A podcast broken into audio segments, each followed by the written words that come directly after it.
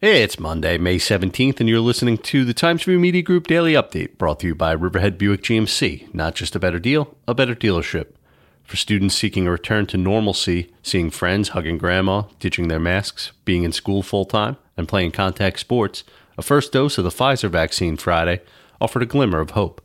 Earlier this week, the FDA expanded its emergency use authorization for the Pfizer COVID 19 vaccine to include adolescents aged 12 to 15 years old on Friday, Peconic Bay Medical Center began vaccinating some of their youngest patients to date. Friday's first dose was administered to 12 year old Joseph Garrity of Bohemia, who said he was excited when he heard eligibility. Hotels and Motels Town Board members decided informal program. The passes have been around for many years, but they were not actively. Discussed the issue a week ago, but decided to wait before taking Santa Croce. Soon, the Southold High School senior will be making yet another move into the college basketball world. Santa Croce, who has played for three high school basketball teams, signed an acceptance letter Thursday, committing to NCAA Division III Ithaca College at a ceremony at Southold High School.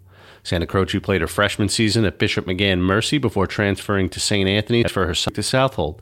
Santa Croce helped the Porters reach a conference final and finish with a set. Expect sunny skies today with a high temperature of about 72 degrees, according to the National Weather Service. The low tonight. Once again, today's report was brought to you by Riverhead Buick GMC. Not just a better deal, a better dealership.